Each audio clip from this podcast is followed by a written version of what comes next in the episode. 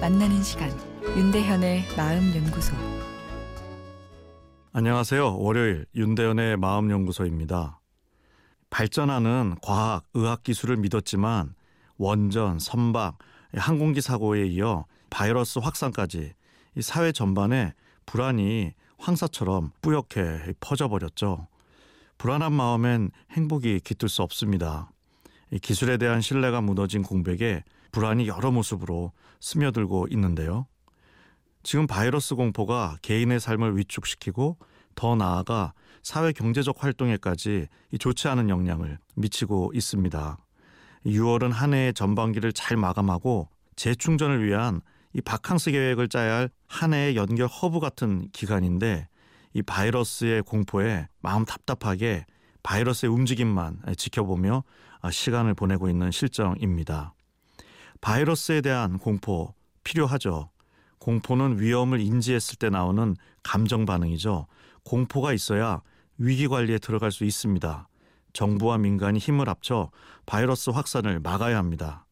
아, 그러나 위기 관리 활동에 동기부여를 제공할 공포 이상의 공포는 우리에게 도움이 될 것 없죠. 마음도 지치게 하고 심하면 불면증, 공황장애로 이어질 수 있습니다. 또 만성적인 과도한 스트레스 반응은 신체 건강에도 악영향을 미칩니다.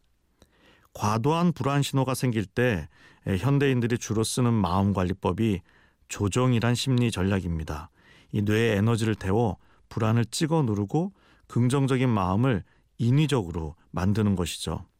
힘이 충분하다면 상당히 효율적이지만 반복적으로 사용해 뇌가 지치게 되면 잘 먹히지가 않습니다.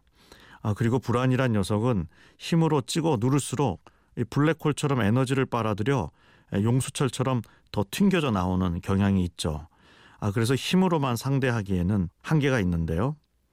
아, 불안 관리에 우리가 조정을 주로 쓸 수 있게 된 것은 기술 문명의 발달로 사회 위험을 통제하는 인류 힘이 실제로 강해졌기 때문에 가능했죠. 아, 과거에는 우리가 이렇게 힘이 강하지 않았죠. 일례로 100년 전만 해도 전염병이 유행하면 마을 사람의 반수 이상이 세상을 떠나야 할 만큼 우리가 힘이 약했습니다. 아, 그렇게 힘이 약하던 시대에는 조정을 쓸 수 없었기에 우리가 수용이란 심리 전략을 주로 사용했는데요. 네, 내일 이어서 말씀드리겠습니다.